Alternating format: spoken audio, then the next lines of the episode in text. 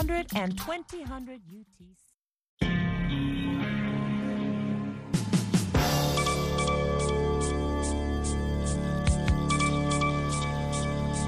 Hii ni idhaa ya Kiswahili ya Sauti Amerika. Zimegonga saa nane kamili hapa Washington. Popote ulipo msikilizaji, karibu kwa habari za dunia.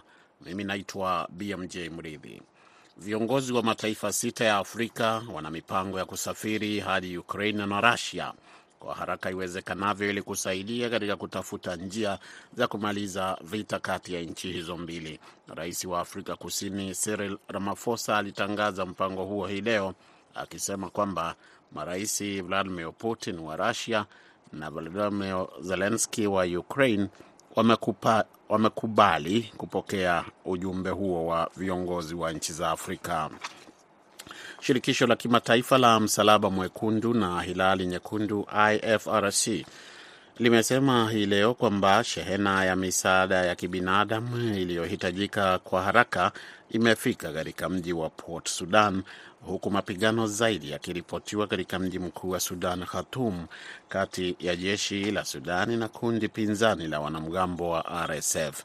Misaada hiyo ilijumuisha mablanketi, vifaa vya jikoni na vyandarua kwa familia zipatazo mia tano, IFRC ilisema katika taarifa. Shehena nyingine inatarajiwa katika siku zijazo ikiwa ina vifaa vya matibabu. Msaada huu wa kimataifa wa kibinadamu unakuja wakati muhimu, kwani utaliwezesha shirika la Hilali Nyekundu la Sudan kusaidia watu waliopatikana katika vita na pia mafuriko yanayotarajiwa ambayo kwa kawaida huwa ni kawaida wakati kama huu nchini humo. Tangu mapigano ya Zuke zaidi ya mwezi mmoja uliopita, takriban watu mia sita wameuawa kulingana na shirika la afya duniani, na mzozo huo umewakosesha makazi zaidi ya watu laki saba ndani ya Sudan, huku wengine laki mbili wakikimbilia nchi jirani, kwa mujibu wa Umoja wa Mataifa. Unaendelea kusikiliza habari hizi zikikujia moja kwa moja kutoka hapa idhaa ya Kiswahili ya Sauti Amerika, jiji kuu la Marekani, Washington DC. Idadi ya watu waliofariki wakati wa mapigano hii leo Jumatatu, siku ya Jumatatu, kati ya polisi wa Senegal na wafuasi wa kiongozi wa upinzani Osman Sonko imeongezeka, mamlaka zimesema katika taarifa mapema Jumanne. Wizara ya mambo ya ndani ya nchi hiyo ilisema kwamba inafahamishwa imeshafahamishwa kuhusu kugunduliwa kwa miili ya vijana wawili na kupelekea idadi ya waliopoteza maisha yao kuwa watu watatu.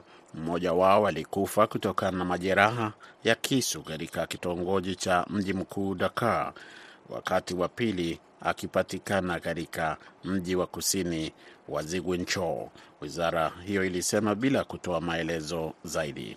Wizara hiyo pia haikuhusisha vifo hivyo kwa, uh, vya hivi punde moja kwa moja na maandamano hayo, lakini ikasema inahimiza sana wazazi kuwazuia watoto ya kushiriki katika maandamano yenye vurugu.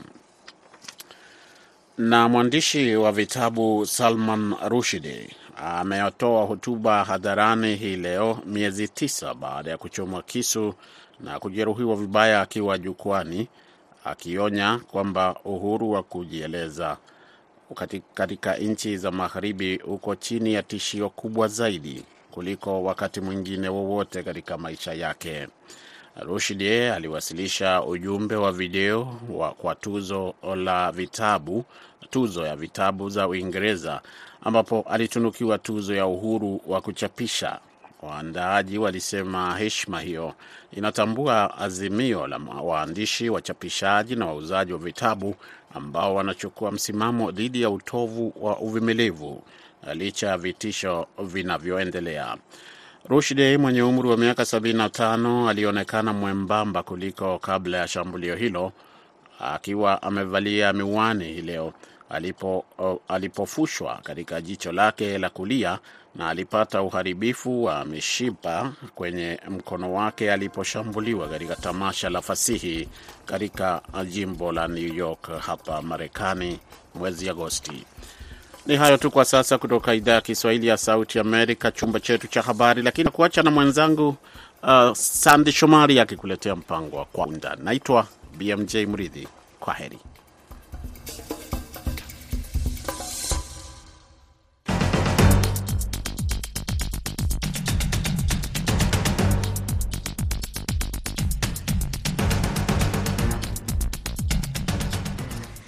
Nam, hii ni Kwa Undani kutoka idhaa ya Kiswahili ya Sauti Amerika, VOA. Karibu msikilizaji, popote pale unapotusikiliza, ambapo tunaangalia habari muhimu kwa undani zaidi, tukipekua na kuchambua kwa undani zaidi na kupa maelezo ya kina zaidi kuliko kawaida. Na leo katika sehemu ya kwanza tunamulika mzozo katika mpaka wa kusini wa Marekani, hasa kutokana na kufurika kwa wakimbizi, lakini hivi karibuni kumeshuhudiwa kupungua kwa kiasi kikubwa kwa idadi hiyo ya wakimbizi naomba hifadhi kutokana na sheria mpya ya Title 42 kumalizika muda wake. Lakini je, hii itaendelea kuwa hivi au wajiandaye kwa mabadiliko? Na katika sehemu ya pili tumulika mzozo wa wafanyabiashara katika soko kuu la Kariakoo na viunga vyake mjini Dar es Salaam, Tanzania. Hali hii ina athari gani kwa wafanyabiashara, uchumi na wananchi kwa ujumla? Inayokaribisha, jina langu ni Sunday Shomari.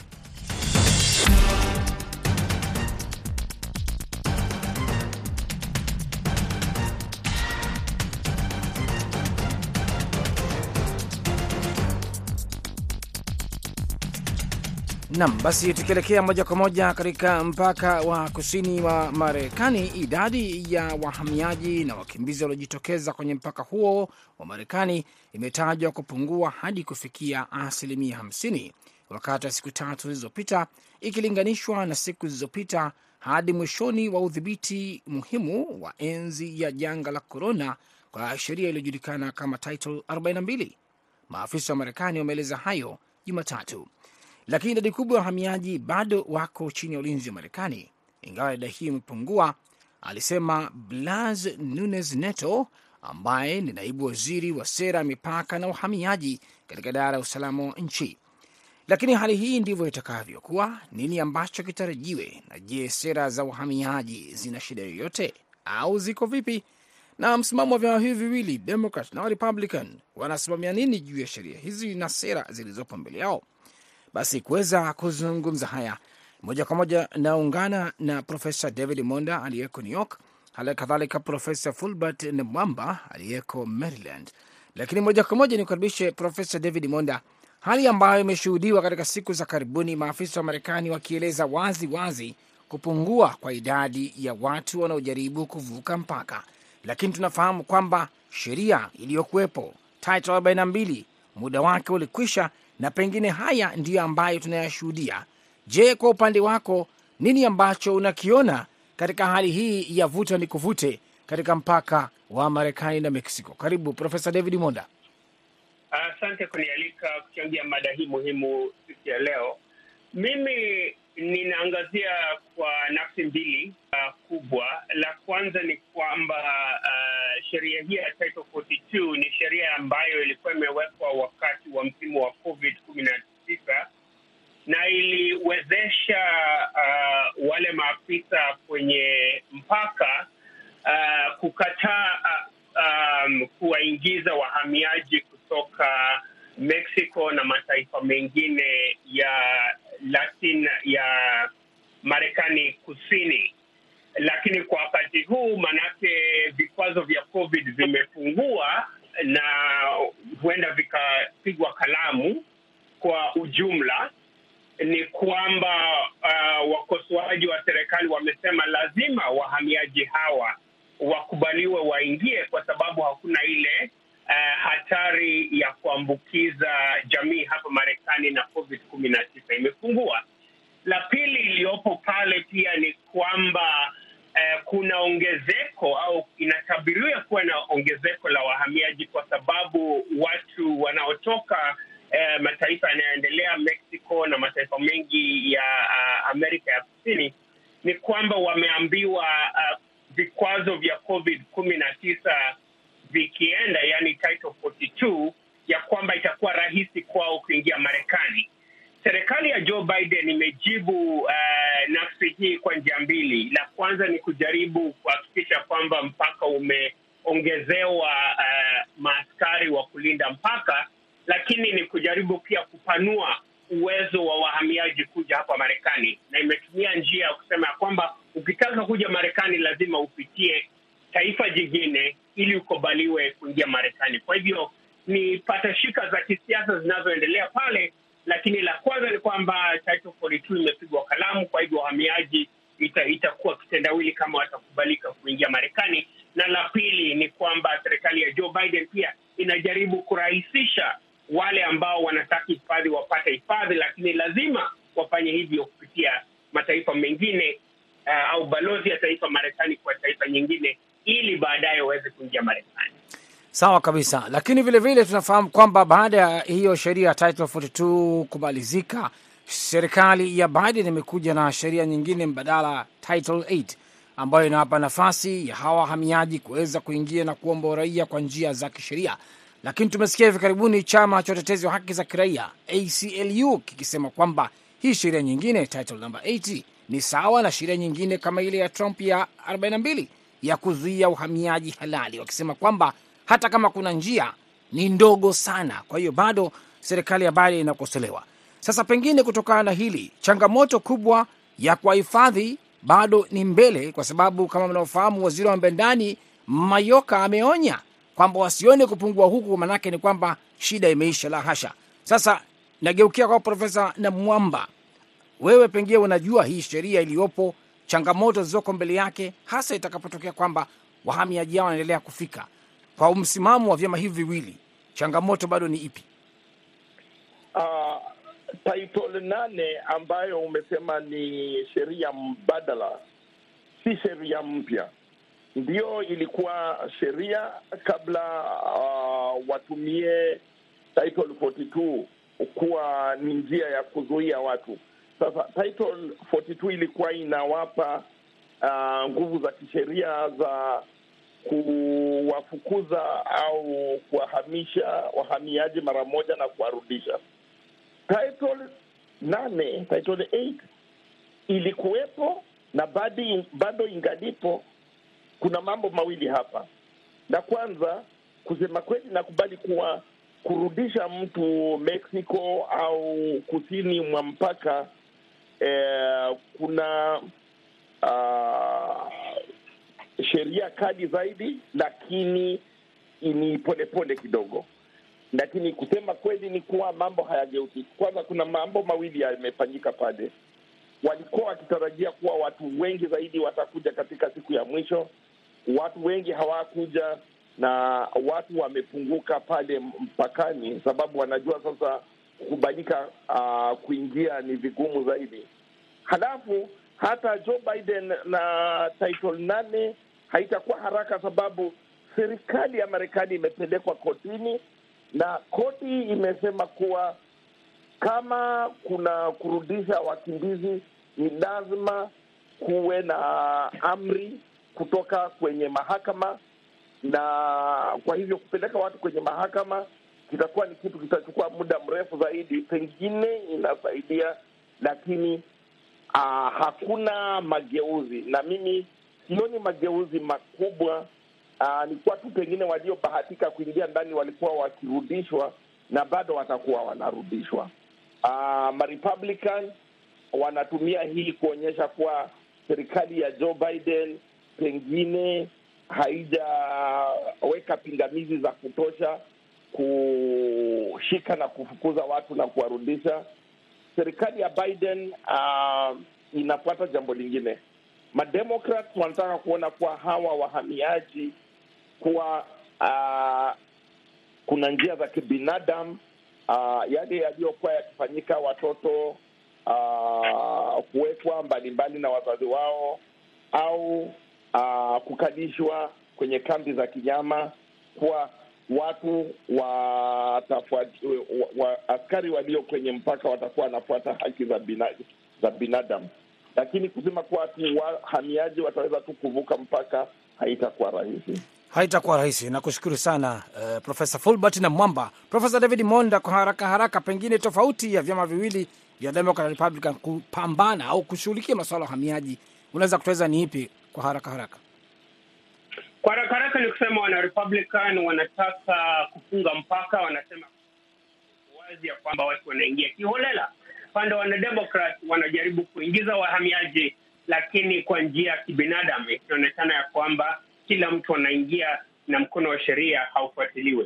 Uh, na lazima niongezea hapo haraka upesi kwamba Title 8 Biden anajaribu kusisitiza Title 42 ile ilikuwa nyuma, lakini ku, ku, kupunguza vikwazo ili pengine upande wa wanademokrat wanaonekana wana ule utu wa kusaidia wahamiaji. Upande wa wanarepublican wanasema jenga ukuta, waweke kando wahamiaji, wanaharibu Marekani. Asante sana Profesa Fulbert Namapa. Kumalizia kabisa, tutarajie nini kwa hali hii ya mzozo, au nafikiri itabadilika au itakuwa bora? Kwa kumalizia, E, imeshikika mahakamani, tungoje tusikie mahakama itasema nini. Uh, halafu Marepublicans wanajaribu kuishikilia pale, wakiongea mambo ya makadirio ya Marekani ambayo inatakiwa kuisha kama kwa siku chache. Uh, mimi sitarajii kuwa, itageuka sana. Mimi najua uh, kelele zitapigwa, siasa itapigwa, lakini roho yangu mimi na wahurumia wale walio kwenye mpaka. Joto ni nyingi, mvua ni nyingi, watoto wanaumia na wazazi, hata wakina mama wanazaa kule. Hao ndio nafikiria kuwa hali ya kibinadamu lazima iwepo. Bila shaka ni kushukuru sana Profesa Fulbert na Mwamba kutoka hapa Maryland, hali kadhalika Profesa David Monda kutoka kule New York eh, kuchambua sehemu hii ya kwanza ya kwa undani. Karibu tuelekee katika sehemu ya pili.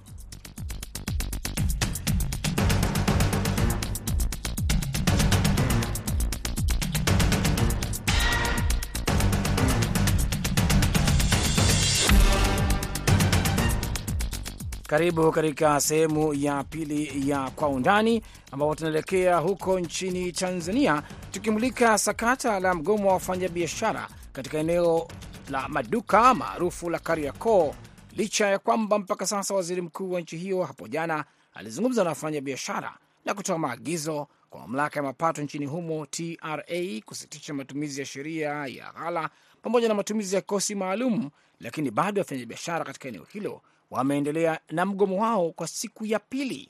Na upande mwingine, wajasiriamali wadogo wadogo, wafanyabiashara wadogo wadogo, machinga, wakiwataka wafanyabiashara wakubwa wabadilike.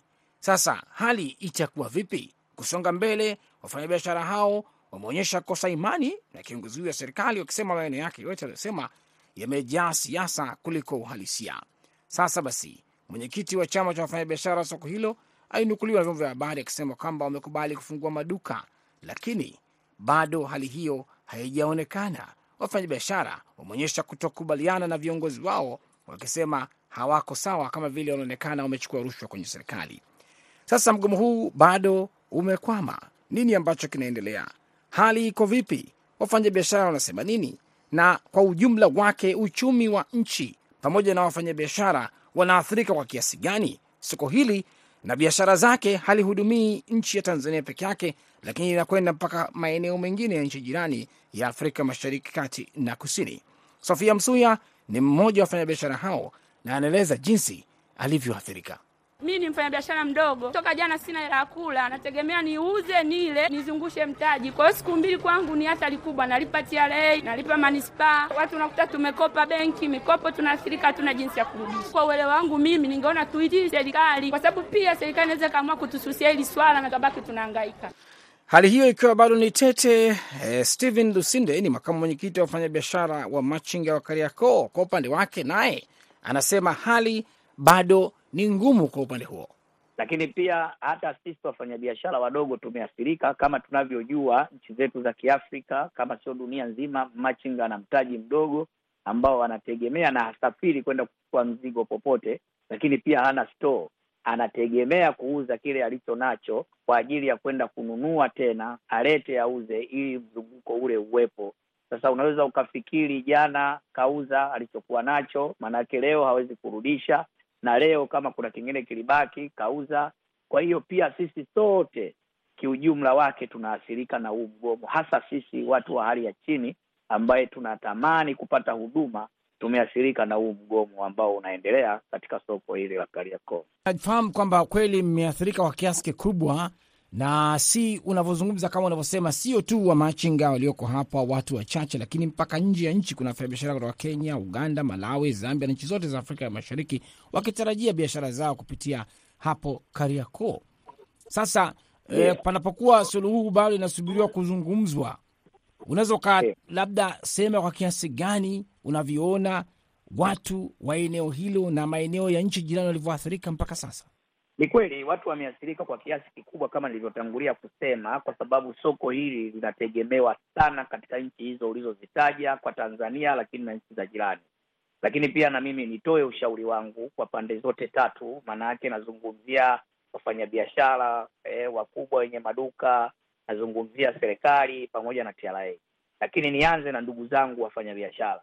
Kiongozi mkubwa kabisa, kiongozi mshauri namba mbili kwa serikali yetu ya Jamhuri ya Muungano wa Tanzania, kiongozi ambaye ndiyo kiongozi anaoongoza e, e, e, bunge la Jamhuri ya Muungano wa Tanzania, ndo kiongozi wetu, waziri wetu mkuu. Alikuja jana kuwaomba ama kutuomba wafanyabiashara tufungue biashara ili watu waendelee kupata huduma, wakati yeye mwenyewe binafsi amejitolea kwa ajili ya kutusikiliza ama kuwasikiliza, kuondoa hayo ambayo wanayaona ni kwao ni usumbufu.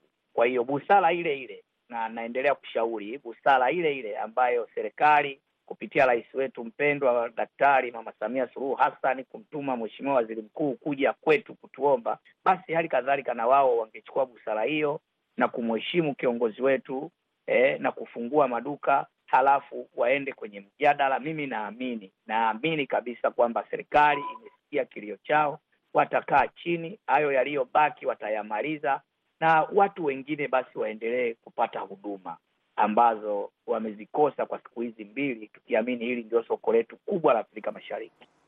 Kutokana na hilo basi, hawa wafanyabiashara wadogo wadogo bado wanakumbana na changamoto kubwa tu mbele yao kutokana na kutokuwepo maduka ya biashara kufanya kazi nao. Sasa basi, kwa maana hiyo, athari hii haishii kwa hawa wafanyabiashara wadogo, bali hata wateja katika maeneo hayo. Vilevile nimempata Thabiti Maloka Thabiti, yeye ni mmoja wa machinga ambao walikuwa wakifanya biashara kwenye eneo hilo, naye kwa upande wake anaeleza hali ilivyo mpaka hivi sasa. Ya, kwa upande wangu binafsi kwamba hii hali inatuathiri sana, kwa sababu wale wenye maduka ni watu wakubwa, yaani kwamba ni watu wenye wenye pesa nyingi, wanafungua maduka na sisi tunahitaji kununua vitu pale kwao. Kwa maana hiyo, sasa hivi hatufanyi hivyo hiyo biashara. Ina maana mtu kama ana biashara, biashara imeisha, una sehemu kwenda kununua kuweka tena ubaoni ina maana biashara ukimaliza juzi jana, ina maana na wewe unakuwa kama umegoma, kwa sababu unakuona biashara pale ubaoni. Kwa maana hiyo inatuathiri sana, inatuathiri sana. Hata wateja vile vile wanaambiwa bwana, maduka ya- yamefungwa. Hata kama maduka yamefungwa, mteja ambaye anatoka nyumbani haji mjini, anajua kwamba mjini sasa hivi maduka yamefungwa, ina maana anaamini hata wamachinga hawapo, ila wamachinga sisi tupo na tutaendelea kuwepo ila changamoto ni kama hiyo kwamba hatuna sehemu ya kwenda kununua bidhaa. Sasa pengine hili ni swala ambalo kila mtu ameathirika kwa sasa hivi kutokana na biashara ndogo, hasa upande wenu nyinyi, inakuwa ni ngumu kufanya biashara kwa sasa na hali imekuwa tete. Pengine kwa upande mwingine, unapokutana na wateja katika maeneo hayo, ukikutana nao wanakuambia nini? Kwa sababu nao wanahitaji biashara. Wanasemaje wateja ambao unakutana nao kila siku? Wateja mara nyingi wanakuuliza hawa wenye maduka wanafungua lini, na sisi huwa tunawapa moyo, hawa wanafungua kesho. Jana tuliambiwa wanafungua leo. Kwa bahati mbaya, leo walifungua maduka machache.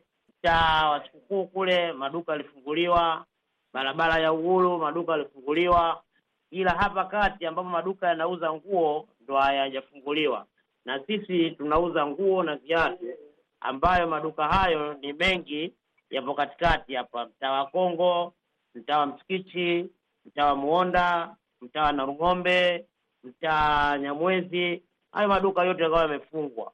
Kwa maana hiyo, sisi tulishindwa kupata bidhaa hizo.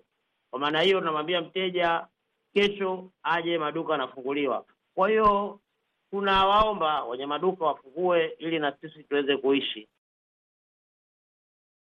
Bila shaka uh, Thabiti Mloka Thabiti akielezea hali ilivyo. Lakini vilevile, muda mfupi uliopita, kamanda wa polisi kanda ya Dar es Salaam Jumanne Muliro amezungumza kuhusu jeshi la polisi nchini humo haitawavumilia watu watakaowasumbua wafanya biashara walioamua kufungua maduka yao pale Kariakoo, kwa sababu anasema swala la kufungua duka ni swala la mtu binafsi na hapaswi kutishwa na mtu mwingine yoyote. Kwa hiyo wanataka kuhakikishia usalama wale ambao wanataka kufungua maduka yao.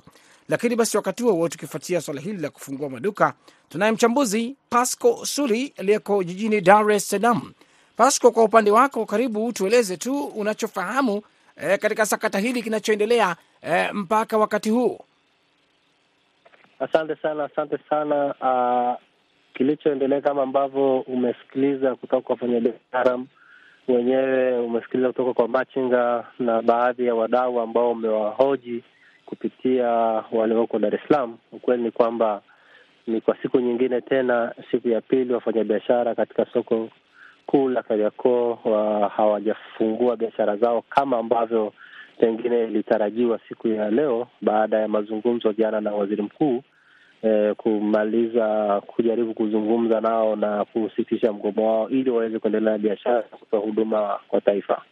Kwa hiyo kama ulivyosikia, ni kweli ni kwamba kwa siku nyingine tena, siku ya pili, uh, biashara katika soko la Kariakoo hazijafunguliwa.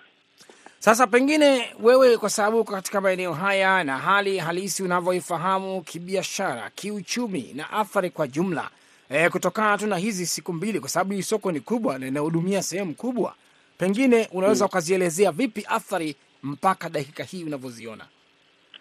E, ni ngumu kuquantify kueleza kwa kwa namba kwamba athari ni kiasi gani, lakini ukweli ni kwamba athari ni kubwa, kwa sababu unavyofahamu soko kuu la Kariakoo linahudumia mataifa mengi na linahudumia taifa zima la Tanzania katika eneo la kibiashara e,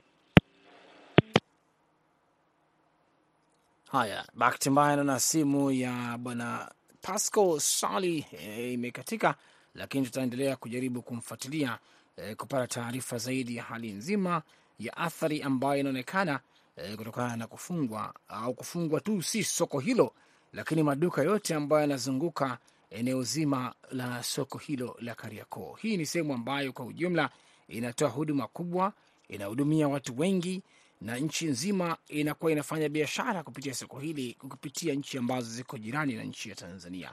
Kwa hiyo ama kwa hakika, kufikia siku ya pili, hali inaonyesha kwamba e, kuna athari kubwa miongoni mwa wafanyabiashara wadogo, lakini pia miongoni mwa jamii kwa ujumla kuzunguka maeneo hayo, hasa wale ambao wanatarajia na kutegemea biashara zao. Haya, simu yako ilikatika, bwana Pasco Sali, muda wetu nao unazidi kukimbia kwa haraka haraka. Pengine kile ambacho unafikiri kinaweza kufanyika katika siku mbili hizi kwa wale ambao hawana nafasi yoyote ya kufanya biashara, mbadala upo wote na namna wanavyojaribu kujisaidia katika biashara zao au kwa wananchi kwa jumla? e, kwanza nirekebisha, naitwa Pasco Sule so, so, so. Sule, samahani, kumradhi bwana Sule. E, sawa. E, kimsingi e, mimi kime, kwamba kesho eh, kama waziri mkuu alivyoahidi siku ya jana, wakati anazungumza na wafanyabiashara Kariakoo, wakati anawasihi waendelee na biashara zao, ni kwamba pia aliahidi kwamba siku ya kesho Jumatano atazungumza nao, na mimi kwamba nina taarifa kwamba waziri mkuu kesho atakutana nao kuzungumza, kuendelea na mazungumzo.